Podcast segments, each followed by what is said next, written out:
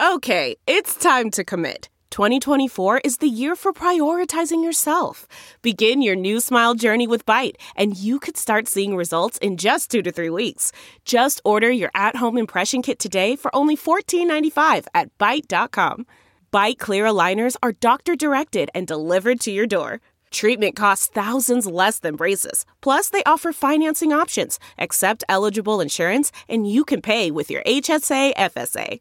Get 80% off your impression kit when you use code WONDERY at Byte.com. That's B-Y-T-E dot com. Start your confidence journey today with Byte.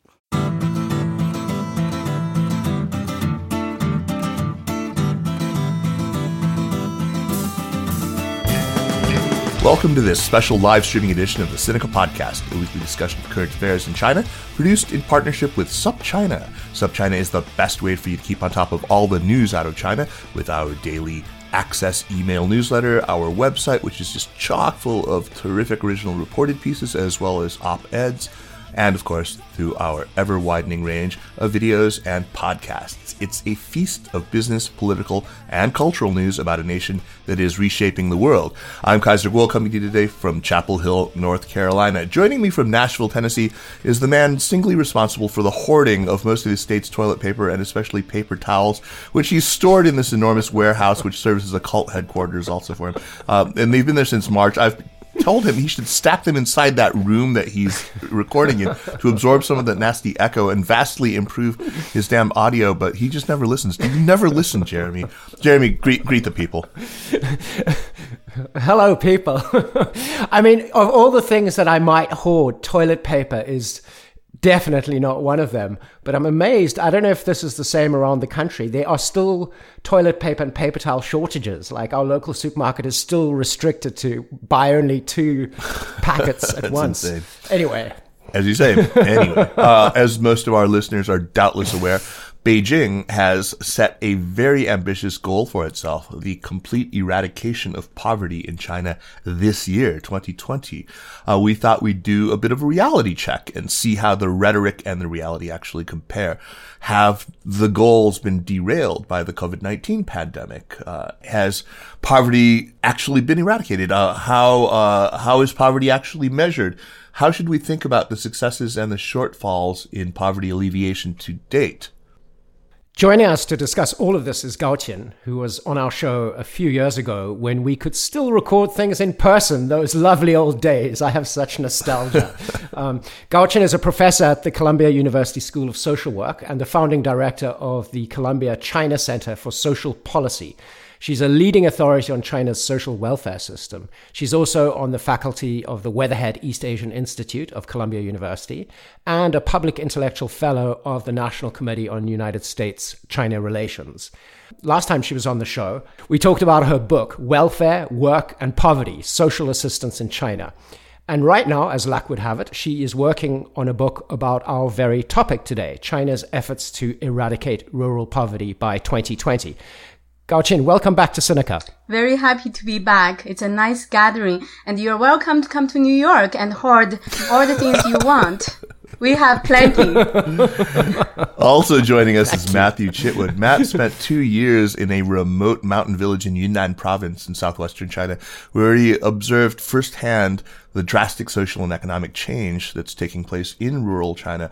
He's only been back in the U.S. for, what, a few months now, but he previously taught at some of the, the better known study abroad programs uh, in China, including CET and CIEE and Where There Be Dragons. He also worked for the Bill and Melinda Gates Foundation um, and the United States Department of Critical Language Scholarship Program, where he was secretly embedding chips in, in innocent Chinese rural people, you know, in, in accordance with Bill Bill Gates' sinister plot. Um, that's uh, shameful, shameful. Uh, Matt is an alum not only of the Hopkins School of Advanced International Studies, SAIS, uh, but also of the Hopkins Nanjing program, the excellent Mandarin program uh, there in Nanjing. He's also currently working on a book based on his fellowship research in rural Yunnan. Matt, welcome to Sinica. Great to have you. Thank you. Pleasure to be here. And I would say welcome to Idaho as well. But if you try to come hoard our toilet paper, uh, you might find your life in danger there. So be careful. you have more guns than New Yorkers, huh? we, we, well, I don't know about that. Not sure about the ratio there. Le- legally registered ones, yeah. uh, we, we thought the two of these guests would just make a terrific pair to tackle this particular topic, of course, because Gaoqin can give the quantitative, the big picture, the sort of national level view about, you know, policy development and major approaches to poverty alleviation, while Matt can give us, you know, a real sense of how all this translates into reality on the ground. So let's start with the big picture and with Gaoqin. Uh, how much of a personal project is this of Xi Jinping's? Did he significantly prioritize poverty erad- uh, eradication and make it a signature project? That is certainly the impression I get from my daily reading of the Chinese state media. It has been one of the major themes associated with Xi on an almost daily basis. Uh, but was this something that you imagine would have been recognized as within reach or as a priority for any Chinese leader and as something worth investing in? It's certainly a signature campaign launched by Xi Jinping himself in 2013 before it became an official policy. So Xi Jinping first gave a speech about uh, the targeted poverty uh, eradication um, project in 2013 at the end of the year. And then quickly it became policy and a series of policies rolled out. It's in 2015 it became the official Chinese government's war on poverty. Um, if you read the official uh, newspapers, you see Xi Jinping is all over the country visiting poor villages, uh, uh, one of uh, a few of them are in Yunnan. Uh, so he very much uh, considers this his signature policy. And uh, uh, one of the projects I'm working on is to analyze how the official narrative, including Xi's own narrative, talks about poverty eradication in rural China by the end of this year. That's fascinating. Um, staying with you here, Gaoqin, is there, to your knowledge, any precedent for this? Are, are you or Matt? I mean, are you either of you aware of any other major nation in the world that has undertaken something as as ambitious as this, as audacious as this, giving itself a quite short term deadline for the total eradication of poverty? Uh, Matt, if I may, I conduct the research in both the Chinese historical uh, context and mm. the global context. In the Chinese context, the Chinese leaders have always prioritized poverty eradication, poverty uh, alleviation, but never before was a clear goal of eradication set. So this is unprecedented in China. In the global context, uh, you guys are probably familiar with the Lyndon Johnson's War on Poverty in the 1970s, uh, mm-hmm. 60s.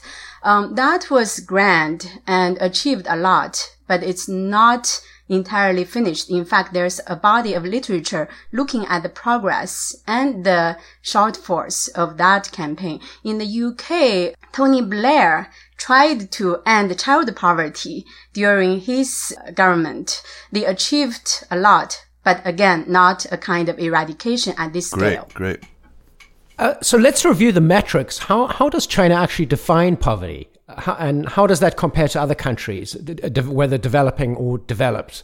Um, I remember Gaoqin being quite surprised when we last spoke uh, with you on, on, a podcast at how China actually counts its poor. Could you uh, describe the metrics?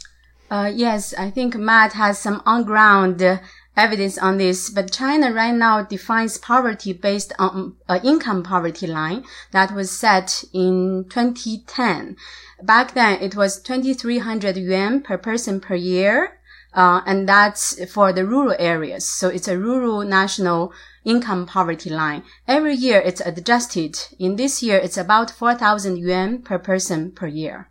Uh, in the US, we still use an income poverty line as well, but the calculations are a little bit different. In many other Europe, con- European countries, they use a relative poverty line, whereas the Chinese and the US poverty lines are absolute. So it's set at a certain level and we compare people's income to that line. In Europe and other countries, they use a relative poverty line, which calculates the poverty standard or threshold using 50 or 60% of a society's median income level. So it's tied to the median income level and to some extent the relative uh, income distribution in a society. Just out of curiosity, if China were to use a relative poverty line and, and assess it at, say, 50% of median income, would that be significantly above the level that it sets right now at an absolute? Yes, it's much higher. And, and poverty eradication would be much harder. If I can ask both of you to just put this in layperson's terms, are poor Chinese people poorer than poor Europeans and Americans or not? Are they richer? I, I, think that one of the things that I, I took away from being in the village and seeing this campaign in action, one metrics super super important to uh, knowing what you're measuring and how you're how you're making progress uh, on that. And so um, then you have a standard that you can compare across the country and also to other countries. Uh, I would say you know the metrics that Dr. Gao is talking about.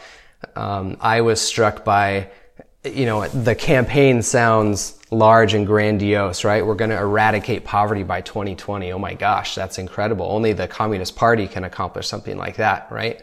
Uh, at the same time, and, and I will say, yes, it is an incredible feat uh, when, if, when they do it by the end of this year. Uh, at the same time, it's a, it's a fairly low bar that they're setting, right? So, um, roughly what I saw was about $500 US per person per year. Uh, the other metrics that, that I saw them using on the ground, uh, it was a one, two, three campaign. So one, the the income threshold of about 500 US per person uh, per year. Two being two no worries, so not having to worry about food or clothing. Uh, and then three guarantees, so safe housing, access to healthcare, access to education. So this one, two, three campaign being kind of the, the standard of metrics. Uh, and, uh, you know, in reality, when, when the bar is, when the bar is that low, um, yes, they are absolutely still very poor. So I, I spoke with, I, I remember sitting down with my neighbor, neighbor Lee in the village and going over, uh, how his life had changed prior to being officially impoverished two years prior and then being officially lifted out of poverty as I was sitting with him. And, you know, what he expressed to me is, uh, I guess I'm not poor anymore, but I sure feel very poor still. Uh, so compared to, I don't know how that compares to other other countries, um, but compared to themselves, uh, prior to that campaign, after that campaign, um, there is still very much a sense of uh, being poor, but uh, at the same time, you have to start somewhere. And I think that's the importance of these metrics. That's the importance of this very intentional campaign to start somewhere. I think this hopefully builds momentum and hopefully rolls into something that continues into the future to, to make the lives of my neighbors better. They're starting, in this case, with rural poverty. Uh, how significant, Gaoqin, is it that it's only rural poverty, which is actually considered poverty in the Chinese. I mean, that was one of the surprising things that I took away from our last uh, conversation too, and from reading your book. Do you either of you have an uh, maybe numbers around uh, if that poverty standard were applied in a, an urban setting, would that significantly ex- expand the number of people in poverty in China? Uh, or is that low enough that it doesn't make sense, uh, that it does make sense that it not be included in China's measure of poverty? Uh, thank you, Kaiser. This is an important and good question. If we apply the rural poverty line to urban areas, urban poverty is extremely low, about, uh, I think, below 2%. So urban poverty based on this standard is not an issue. That's partly why the Chinese government decided they're going to concentrate on rural poverty. Uh, another aspect is uh, the contexts of urban versus rural China is so different. In rural areas, people used to have no social protection, very little healthcare protection, pensions. Now they have more of it, more of the kind of social protection. But at the same time, income inequality has been rising so rapidly. So as Matt just mentioned, people, even after escaping poverty, still feel poor. Um, yeah, they certainly don't feel they're living a good life compared to the well off, especially those in the cities, uh, who live, many who live a glamorous life. Of course, in urban areas, there are those who suffer. And that's another issue. I think the Chinese government will pay attention to it, uh, to urban poverty after 2020. But rural poverty is at a different scale and different depth uh, than urban poverty. Another thing Matt just talked about, the one, two, three standards, the one, which is the income standard, is easier to be met.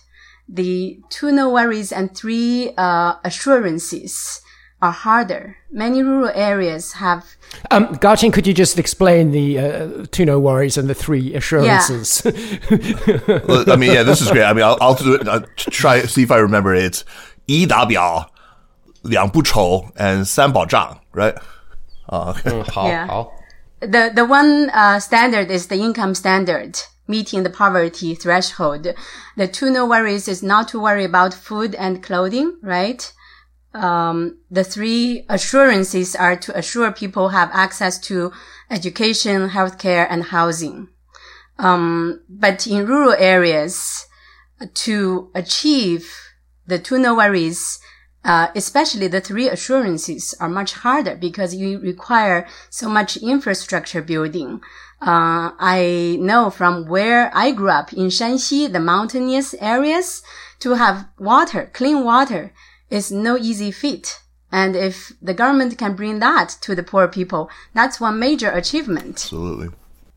So, um, a new, I think, government website at the URL fpzg.cpad.gov.cn. Easy to remember. Has a countdown clock yeah, very easy to remember. Uh, it, it, this website has a countdown clock to the end of poverty, and it's of course set for the end of this year. So we have uh, right now 126 days and just under 14 hours to go. So let's not keep our audience in suspense, Matthew and Gaoqin.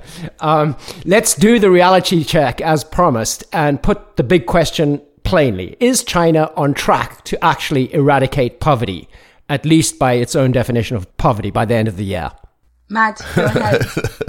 oh man, put it on me. Okay. Uh, so uh, the easy, the quick and easy answer is absolutely. Uh, China is absolutely going to eradicate poverty by the end of this year. You can fully expect to see headlines uh, to that uh, to that effect um, coming out this fall and the progress that they've made, the, the huge numbers and poverty is gone. Uh, but again, what's important to to realize is the contextualization of that, what that actually means, what the metrics are that, that Dr. Gao was just talking about, and the low bar that that is. So why I say absolutely, I mean, we've seen incredible incredible progress in this. So, you know, 2012, uh, about 100 million people were officially impoverished. At the end of last year, that was reduced to 5.5 million.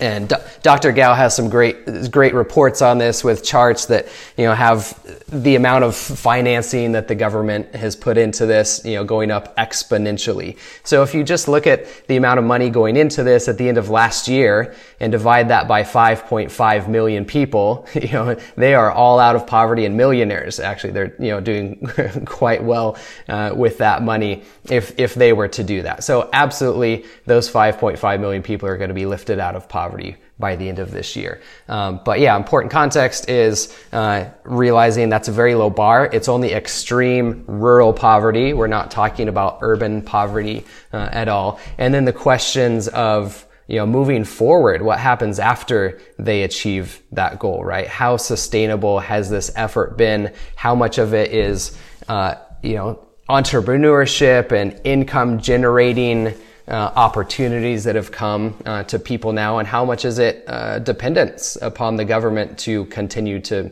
uh, to not be impoverished? Um, and could I ask a follow up question? Um, if, uh, like your neighbor Lee, uh, sufficient numbers of people read the they watch the daily news broadcast or read the headlines on their mobile phone that says China has eradicated poverty and there are a number of them that feel, but I'm still really poor. Is there a danger here for the Communist Party of, you know, blowing their own trumpet a little too loudly? So what I heard on the ground, um, I, I think, was a balance of two things.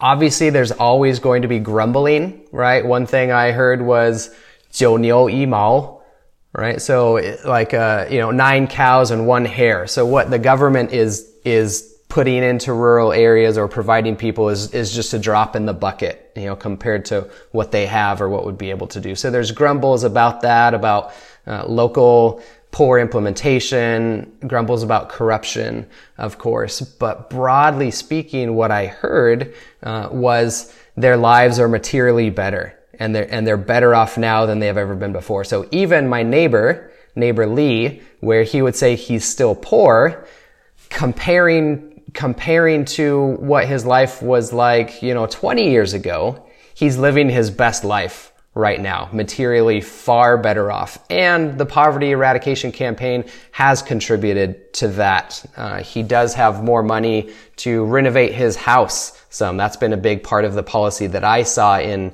the village where I lived, new houses that went up because people got free money from the government, they got low interest loans from the government, and they borrowed from family and friends to do it right um, the, you know, when they're building a house for the first time. So I think uh, their lives are markedly improved. They feel that uh, materialistically, and so when the, when they themselves hear those headlines, um, I don't think they would be bitter or feel like it's um, just a lie or propaganda. And I think you see that uh, in uh, in approval rates, uh, government approval rates as well. Um, I, I, think some of us are familiar with the, the Ash Center at Harvard. They just came out with a, with a report looking at you know the resilience of the Communist Party in China and how that's that's gone. They started doing surveys in 2003 uh, and released a report last month saying.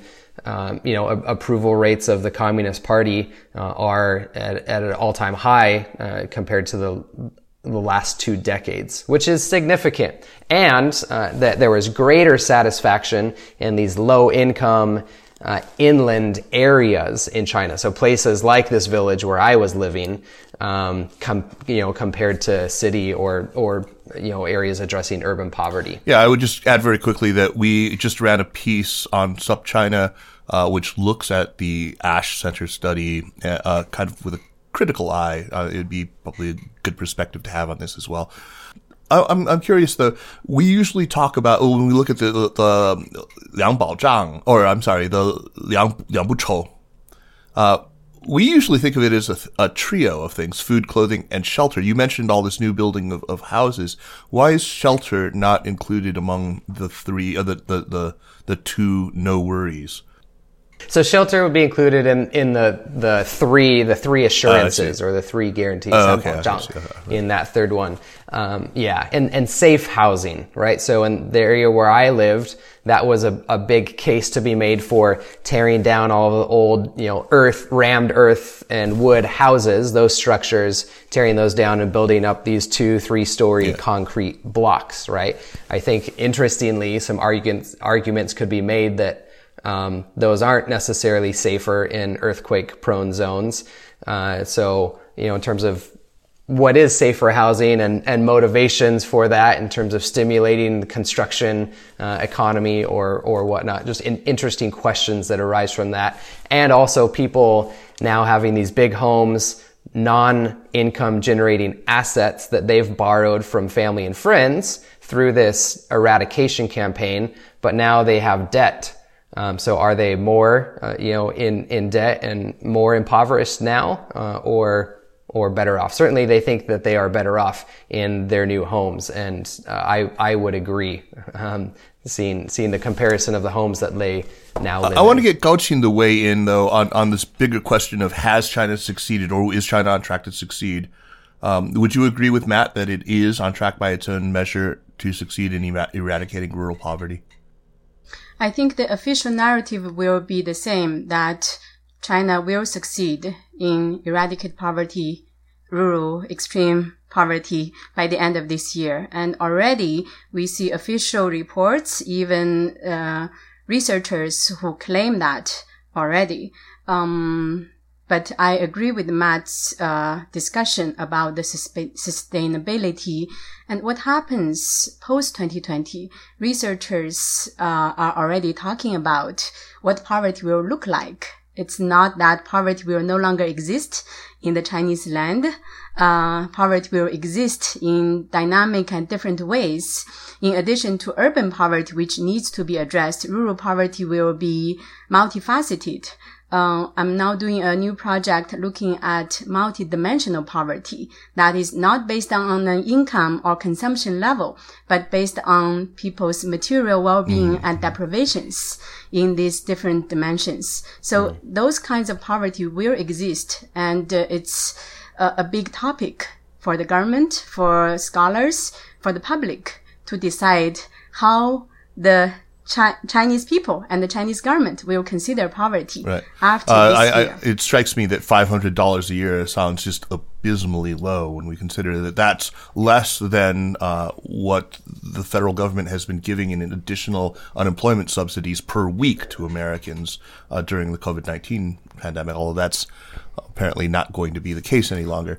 Uh, but the, Although, of course, if Americans, if uh, Chinese can be assured of health care, that might put them way ahead of Americans, no matter how much money they have in the bank. But the other, the other thing is, is food, of course. I mean, because these people are, are rural and therefore are either themselves engaged in agriculture or are very close to it. So, uh, I mean, I, uh, this multidimensional study that you're going to be doing, it's going to look at factors like caloric intake, presumably as well, right?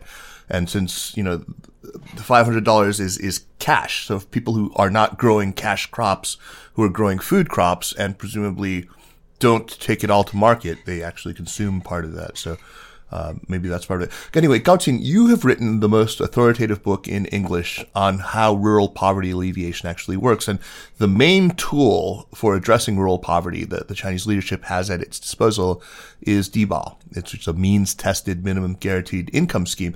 Uh, Dibao is short for 最低生活保障, or the, uh, uh, the, the minimum guarantee of, of yeah, minimum basically livelihood mm-hmm. guarantee. Last time you were on the show, you went very deep into how the system works and what its main problems are. The problem of, of leakage and the problem of mistargeting. Could you, could you provide an overview of the Dibao system again and, and how it works? Just uh, who is and isn't eligible, how it's funded, how the funds are dispersed, what its strengths are, and then what these two conspicuous weaknesses of it are. Mm-hmm. Dibao is China's primary public assistance program. So anyone who is poor, whose income falls falls below the local Dibao line or the poverty line would be able to get the Dibao benefit. And the benefit they get is the difference between their income and the local Dibao line. And for each locality, let's say each province, each county, they have a separate urban and rural Dibao line. So if you're a local resident, you apply and your income is subject to that local line. So the urban and rural lines are very different.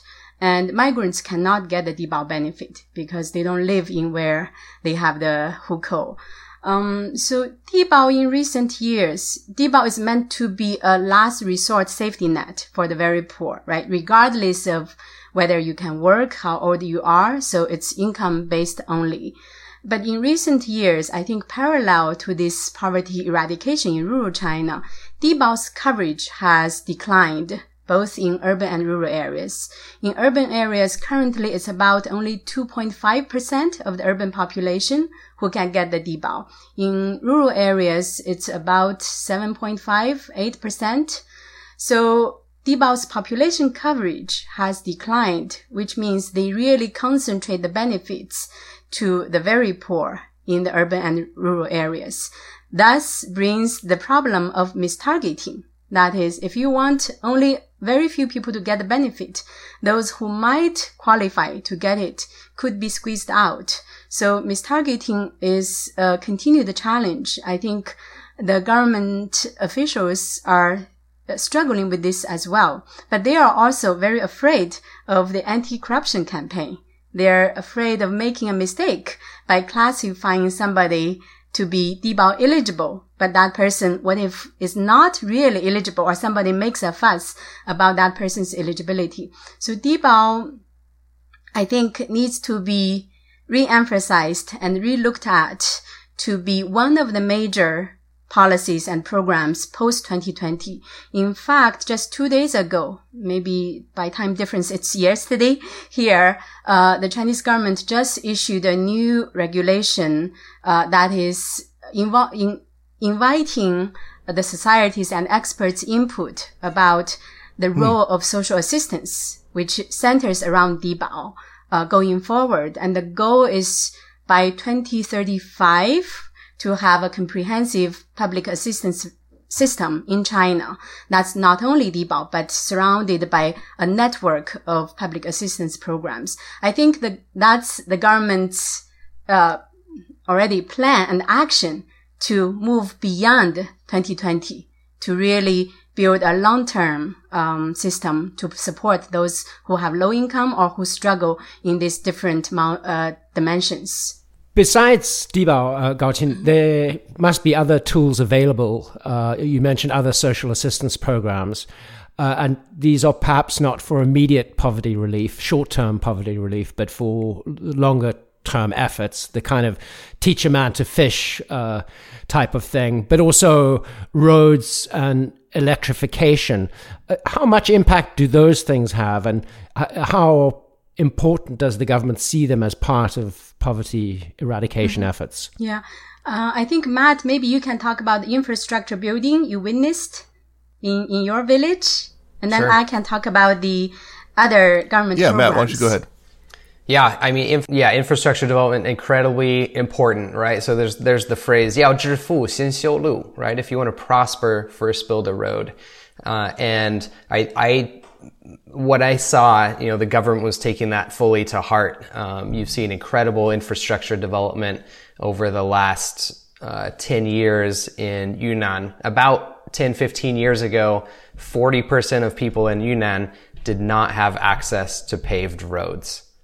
And so when you think of places that are agriculture, dependent upon agriculture development, um, you know, getting their, their products to market, uh, they cannot uh, if they don't have roads. And especially in a place like the village where I lived that has a rainy season for six months. So when I moved to Bangdong village, they had no road in the village. The first week that I was there, they paved their first road in the village. So that's, that's a game changer for people being able to get their crops in and out, right? Um, the, they're building a highway right by the village. So uh, by the end of this year, that's supposed to be completed, which instead of the 24 hour overnight bus ride and minivan ride and hitchhiking that it took for me to go from Kunming, the provincial capital, to this village, uh, by the end of this year, that's supposed to be roughly a, a five hour smooth sailing highway drive into the province.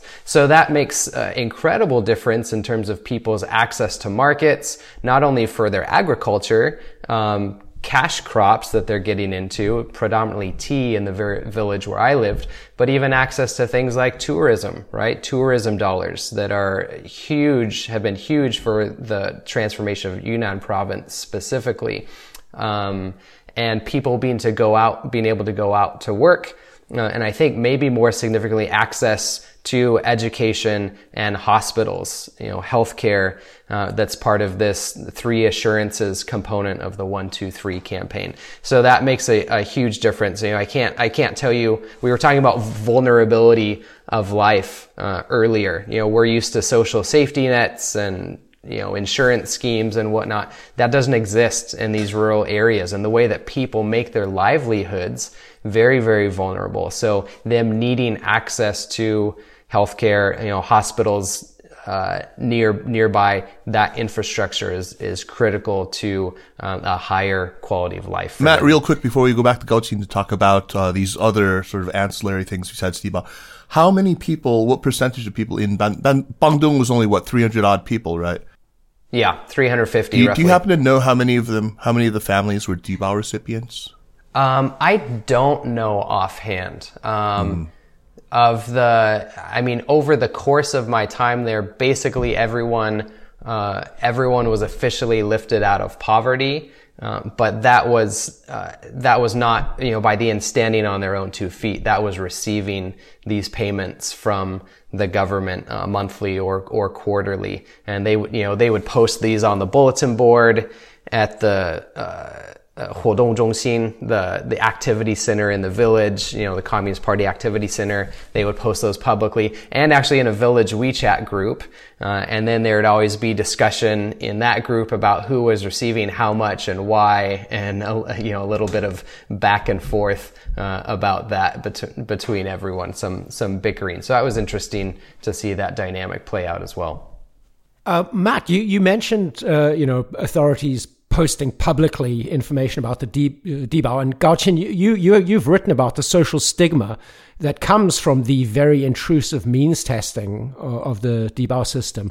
Can you talk brief, briefly about that and whether the people who administer the system are, are trying to address this problem? Yeah, and, and maybe also a- answer that earlier question that we had uh, about you know, ah, th- right. other things besides Dibao. That, uh, but yeah, that, that's a great question, Jeremy.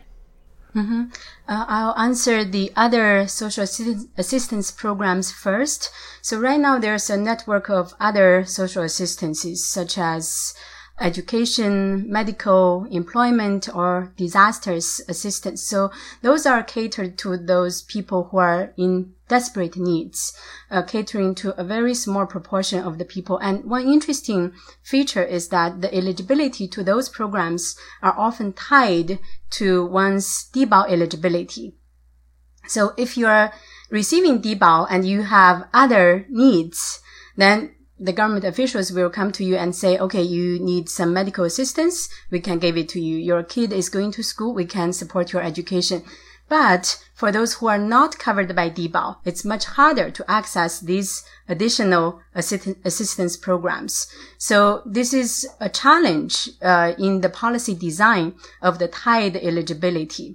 But I think the government's recent two days ago issued a new policy uh, is trying to break them so that people who have different kinds of needs can get their needs addressed and they can leave Dibao if they have enough income, but can benefit from other uh, support they really need.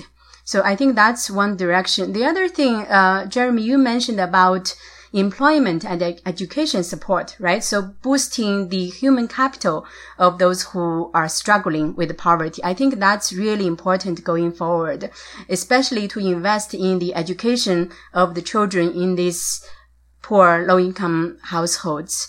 Um, the government has tried different ways to promote the employability of the people who are suffering from poverty.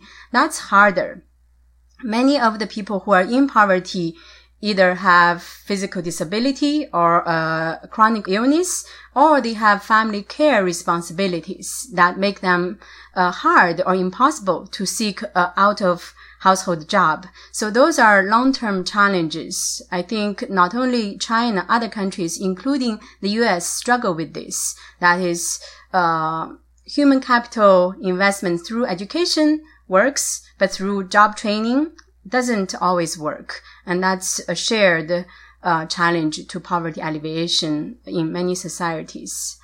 Um, I'll talk about uh, um, social stigma. Yeah, the stigma. That's a complicated issue. Certainly, people uh, who receive welfare suffer from the stigma very much. I think probably more so. Um, I was going to say probably more so in rural areas because of the close proximity of people's uh, social networks. But in urban areas, they also suffer from it. So I cannot make that qualitative comparison. We just recently published an article looking at how teenagers, adolescents in both urban and rural China whose families receive Dibao, their um, mental health is quite affected, severely affected. So that's a major concern because in the current design of Dibao and of poverty eradication, everything is so public. Uh, as Matt, you mentioned in your previous talks, you come to a household that houses a poor family. In front of the door, you see this family's basic information posted. How many people live here? Uh, how much income they have? Why do they fall into poverty? Do they have somebody who is sick or has a disability? Those are all public, partly to assure there's no mistargeting, that this family is not designated as a poor family um, for no good reason. But of course, everything becomes public. Another aspect we haven't touched upon is the mass mobilization of this poverty eradication campaign. Uh, it's not President Xi who personally comes to rescue all the families out of poverty. It's all the many, many government officials or uh, semi-officials, some teachers, police officers, um, tax managers, I mean, all kinds of people are involved in lifting these poor people out of poverty. So each household that's designated as poor has a responsible unit and a responsible person who is personally responsible of making that family uh, leave poverty by the deadline, usually before the deadline. So it's not abstract. And to achieve that, it becomes personal and information is revealed, and not only of the poor household's information, but also the responsible person's information, phone number, what you can do. So it's, it's not, uh, the privacy insurance is, is very, uh, hard. And I don't think the government is trying to move in that direction. Uh, Matt, did you experience, did you see this problem of social stigmatization of people who were Dibao recipients? or recipients of other social assistance in, in Bangdong? I, I think the, the most conflict I saw over it was actually, um, yeah, the conflict over uh, who received what and how much rather than the actual social stigma. Um, so, so two dynamics of that. So in, in the village where I was, uh, it was, seemed just on the cusp of people starting to have uh, some economic opportunity, right? So they'd gotten into cash crop of tea five, ten years earlier, and some people were actually doing okay with that, right? And some people were still, you know, at, at this minimum threshold, very, very poor.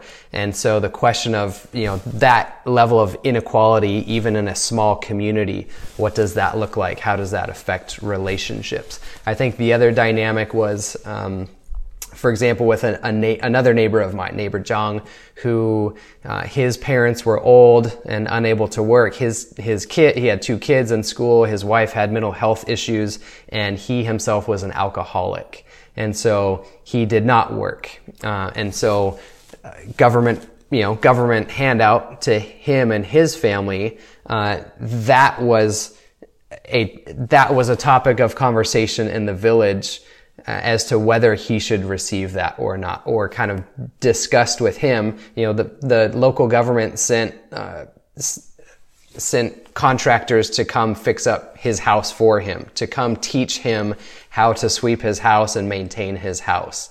Um, did he follow up on that? Did he continue that maintenance? No. And so, uh, you know, s- social uh, not unrest, but a disagreement in the village about cases like that. Is that right? Should he receive that? Uh, consensus was he should receive a little bit so that he's not starving, uh, but anything beyond that, they would they would be disgusted with because he's not working and he doesn't he doesn't deserve that. Speaking about people working or not working, uh, Gao Qin, after Andrew Yang's presidential campaign, uh, where he, he, talked quite a bit about universal basic income or, or UBI, to the exclusion of, of Did he talk about anything else? He really did. um, uh, you know, uh, later on, he wrote op-eds about how we Chinese Americans should drape ourselves in the flag, but whatever. Anyway, disappointed with him. But um, uh, now, especially with the COVID 19 pandemic, uh, here in the US, people have begun talking more and more about some form, uh, either UBI or a minimum guaranteed income, uh, some form of, of this kind of assistance. So, has this been happening in China too? Has this conversation been taking place in China too? Is, is there more discussion about such things? And how receptive uh, to such ideas do, do China's people and China's leaders appear to be? That's an important uh, topic and one I'm very invested in. Um, universal basic income in China is being discussed among very small circles of uh, um, scholars and some international organizations. For example, the UNDP organized a small group discussion um, about two years ago. Um, so there are some discussions, but the consensus is that the Chinese government will not uh, buy uh, into it. It's China is too big, and this fundamental debate about who is the deserving poor, who is the non-deserving poor, is forever there, and that's part of the Chinese culture. How people think, who would, uh, who could and is entitled to government support. So certainly similar to what we face in the US, this deserving versus non-deserving uh, debate is ongoing and political. Hmm. I think in this area, China and the US are similar that uh, a lot of people, including politicians, are against the idea of universal basic income. So I don't see China going in that direction in the short run anytime soon. But China is moving in that direction in some areas of social policy, such as uh, education support, right? So the Hu Jintao Wen Jiabao uh, administration eliminated education fees for rural students and launched the compulsory education. That was big. That before that, one would never imagine that. Now the government is also moving into investment in early education, zero to three, zero to six. And that's uh, tying back to our earlier discussion about human capital investment. I think that's important. And that can be universal. People don't have controversies about children's values and potential contributions to the future. Right. But one area that we debate about is mental health. Um, alcohol use, right? People look down upon that. I think in China going forward, uh, two things, mental health challenges and also family care responsibilities are going to be important discussions. I'm always telling people that, that the Chinese Communist Party actually has a lot in common with the GOP uh, in this, this idea that they cling to this meritocratic mythology, uh, to this idea. I mean, so yeah, they could invest in early education because they think that's about getting people to the, the starting line or whatever equally but they, they are very invested in this idea of sort of rugged individual bootstrapping and all that, and uh, this belief in meritocratic competition. And you know, a lot of poor Chinese still think of themselves just as Americans do, as just temporarily embarrassed millionaires.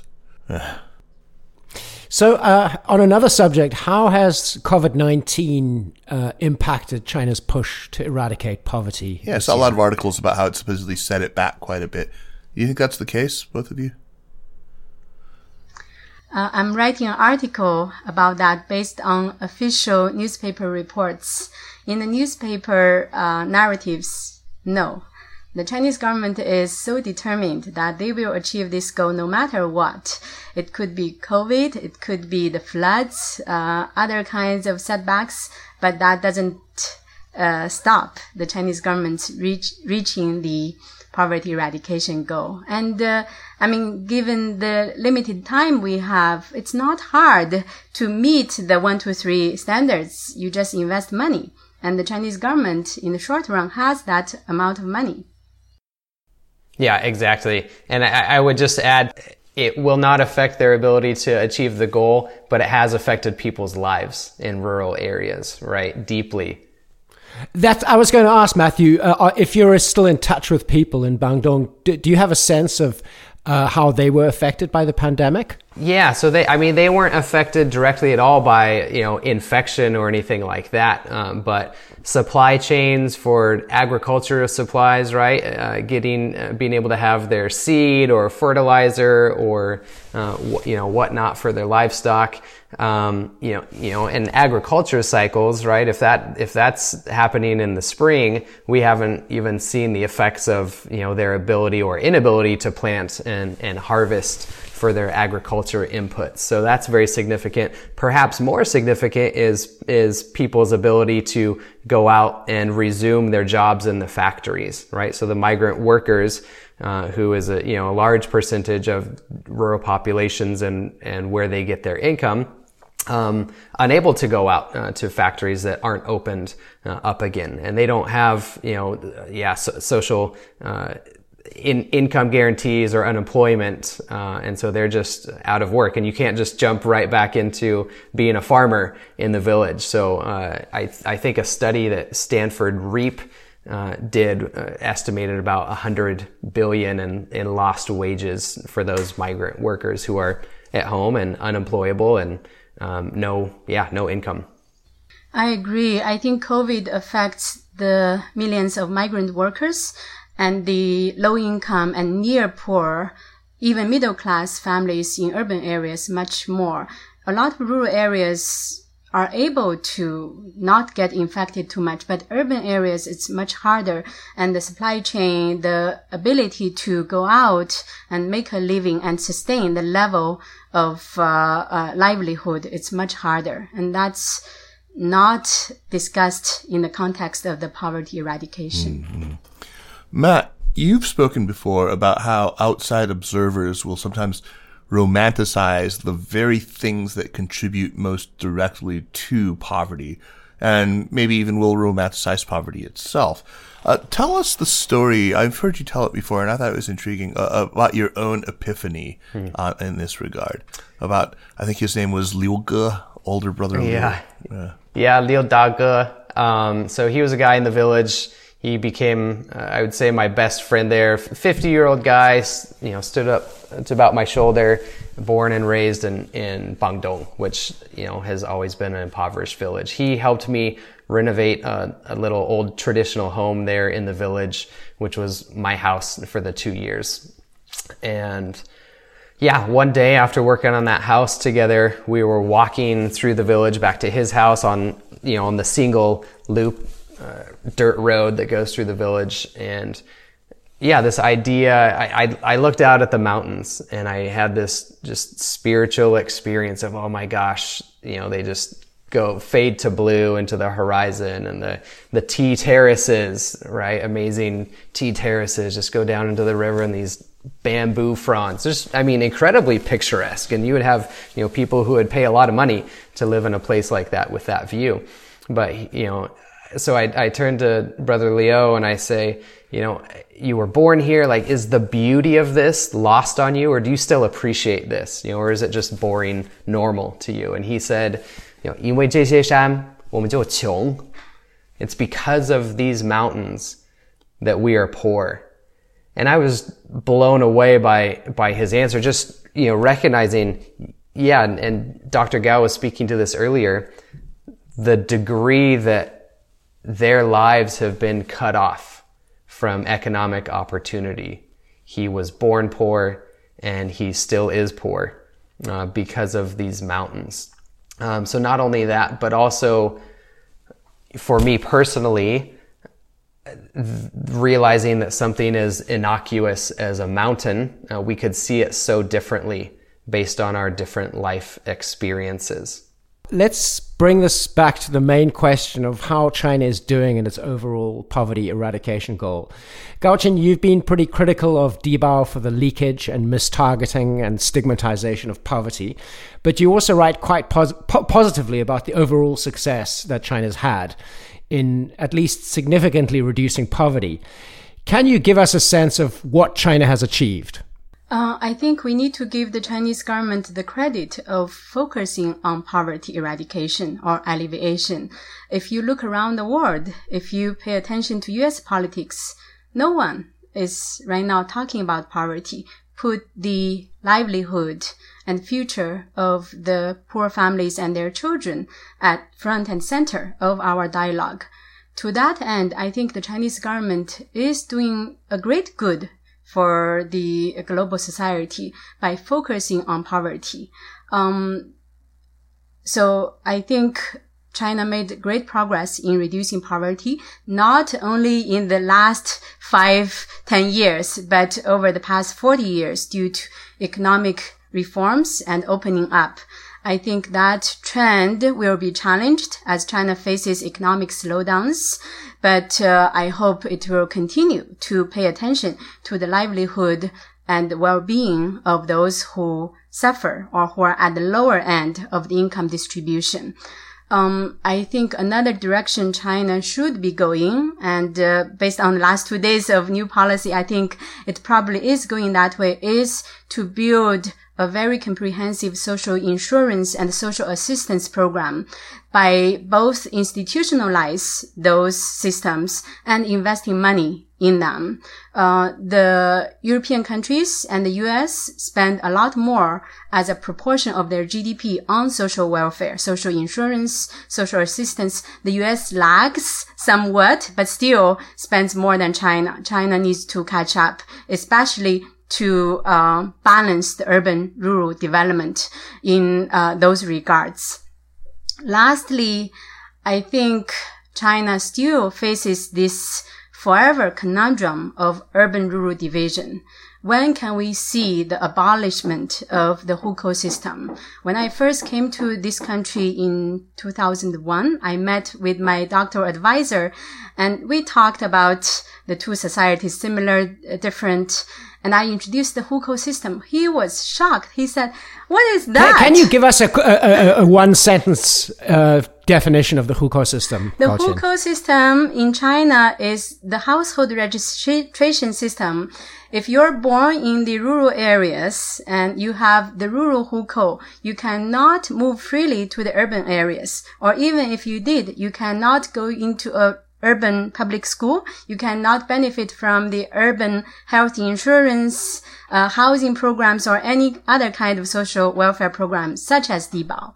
So it's an invisible wall that limits people's human rights, uh, entitlement of basic uh, security and livelihood. I think we need to face that challenge. Absolutely. Matt, Matthew, have you uh, got anything to add to that. Uh, I mean, that was a pretty good description of hukou. You know, just seeing that, seeing that play. I know. I mean, also to the general question, like, how's how do you rate the Chinese government's performance in eradicating poverty? Oh, one gotcha. to ten, or one to a couple ten. Of sentences, um, yeah. Uh, man, we'll we'll give it we'll give it an eight, uh, and a lot of that is is for effort and intentionality, right? I I think um, here was my here was my main takeaway from the village and how everyone talked about it. Uh, thanks be to Xi. Uh, as the as the poster child of this effort, and you can see him literally on on posters throughout the village. Right? It's it's a lot less Mao posters in rural areas and more Xi posters anymore. And it's exactly because of what Dr. Gao was talking about at the very beginning. It was Xi that first put forth this goal in 2013 that was specific and measurable and time bound that said, Hey, we're going to do this by 2020. And no one else had done that before. There had been money invested, uh, but not a specific goal like this. And so, uh, you know, when, when people were talking about uh, in, in Western media complaining that Xi was going to be, you know, emperor for life, uh, and, and dramatically affecting the political system, um, with these constitutional changes, instead saying 20 years of Xi is better than 10 years of Xi. So I would say people in rural areas who are living their best lives now, materially better off, they would, they would give it a, a eight or nine or a 10, uh, thanks be to the party. Wow. Not something you hear all that often here in the United States. Um, Gaoqin and Matt, uh, thank you so much for taking the time to join us, and what a delight to speak to both of you. But let's move on to recommendations. Uh, but first, it is the end of August now. We are bringing our donation campaign for Sinica to an end. So here's your last opportunity to help us out with a donation or a subscription. Just go to podcast.supchina.com. I want to thank all of you who've been so generous. It's just wonderful that so many of you have been able to, to help us out. We still need lots more help, so please go to podcast.supchina.com. On to recommendations. Jeremy, you first, uh, then Gaoqin, then Matthew, and I will back clean up. Jeremy, what do you got for us? All right, something that doesn't have anything to do with China, really. It's a book called Clean The New Science of Skin by a man named James Hamblin, who's a doctor. and it looks at uh, the skincare industry, or perhaps one could call it the skincare confidence trick. Uh, about uh, the enor- it's an enormous economy, skincare, uh, much of it is based on dodgy science that was first perpetrated by the likes of Proct- Procter and Gamble and Unilever, uh, as it was then known, the, the, Lever brothers, who really invented modern marketing of, of soap and skincare products. And uh, it, it's it's fascinating, interesting, and in some ways controversial because he's kind of a proponent of the idea that you don't really need to wash anything except your hands, and that your your skin has a, a, a, biome, in other words, an ecosystem of little bugs that live on it. And uh, basically, the less you mess with it, the better. Um, but it's not dogmatic.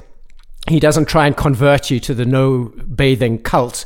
Uh, and it's uh, it's a wonderful, light and fascinating read about an industry I hadn't thought that. That is such about. a Jeremy Goldkorn kind of book. I tell you, I mean, that is like exactly the kind of thing you would read. I love it. That's a that's a that's great. Actually, I'm going to read that. That sounds perfect because I'm a big believer in that too. I don't go so far as to say. I mean, I, I read an article recently that was yeah, I mean, we notice it when we used to have live podcasts, the odor uh, around you, Kaiser, but that's okay. hey, you know, some of us are not born with, we have like more apocrine sweat glands than the other kind because we're East Asian and, oh, we don't actually have All right. the said odor. we're blessed. Does the way. book specifically address beard care for COVID beard care? Jeremy, no. I see things. I can see them right now crawling around in that mess of yours. Okay, Gaoqin, what do you have for us? Recommendation.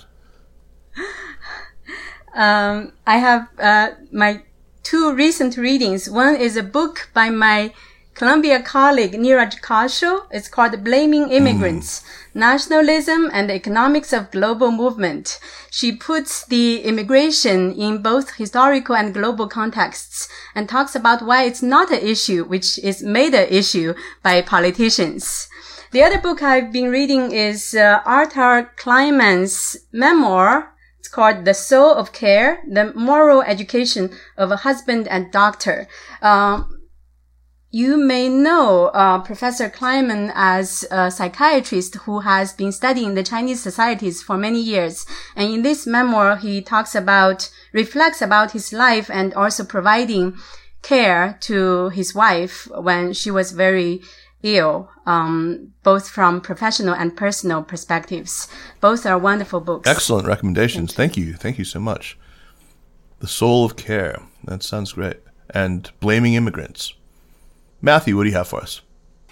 Uh, yeah, I'm in the middle of a book right now, Chinese Village Socialist State, and it's kind of a classic. I think it came out, uh, at least my copy came out early 90s, uh, and it's just this longitudinal study uh, by three academics of you know a, a Chinese or a county and, and various villages in this county, uh, and uh, looking at th- how the communist revolution and policies has affected these villages. Uh, so they they describe it as the the party wooing and winning over these people and then losing the hearts and minds of the people actually uh, over over the course of this study. Uh, so what's interesting for me is you know in our conversation today. Um, and my interactions with a lot of rural people that they are are you know very strong support for the Communist Party, and so kind of this ebb and flow uh, of support, understanding historically how how this has played out, um, you know, in, in the 70s, 80s,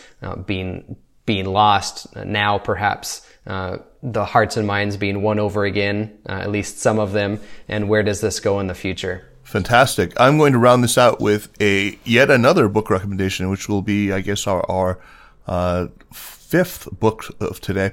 Uh, it's Tom Levenson's new book, Money for Nothing. I talked about Tom Levenson and how I, I met him online because he's the son of Joseph Levenson, who's one of the people who I've idolized for a long time, whose whose ideas about modern China really were so formative in, in my thinking. Uh, but Tom's new book, uh, is a, a, history of modern money and finance. Um, about two thirds of the way through it, with it right now, and it so far it, it focuses a lot on um, Great Britain in the 17th and 18th centuries, uh, bringing familiar characters like Sir Isaac Newton into you know the, the development of, of finance. It's it's really interesting how uh, you know, our understanding of natural philosophy of the natural world of, of, of the sort of mathematization of the, the universe con- contributed so much to the development of finance. Um, and there's a couple of chapters that focus on the South Seas bubble of 1720, which was just an astonishing thing. I mean, there's so much of this just sounds so much like, you know, the contemporary world of finance that we know. It's, it's an amazing story. It's expertly told. I, I recommend it without reservation. It's just a phenomenal book. He's a great writer. I'll read anything that he, he puts out from now on. So, uh, thank you very much, Gaoqin and, and Matthew, for for uh, participating in this. My pleasure. Thank you. Thank you. Jeremy, it was always it was always great to talk to you. Absolutely. The Sinica podcast is powered by SupChina and is a proud part of the Sinica Network. Our show is produced by Kaiser Kuo and Jeremy Goldkorn with editing help by Jason McRonald. Drop us an email at Sinica at supchina.com, follow us on Twitter or on Facebook at, at SupChina News, and make sure to check out all the shows in the Sinica Network.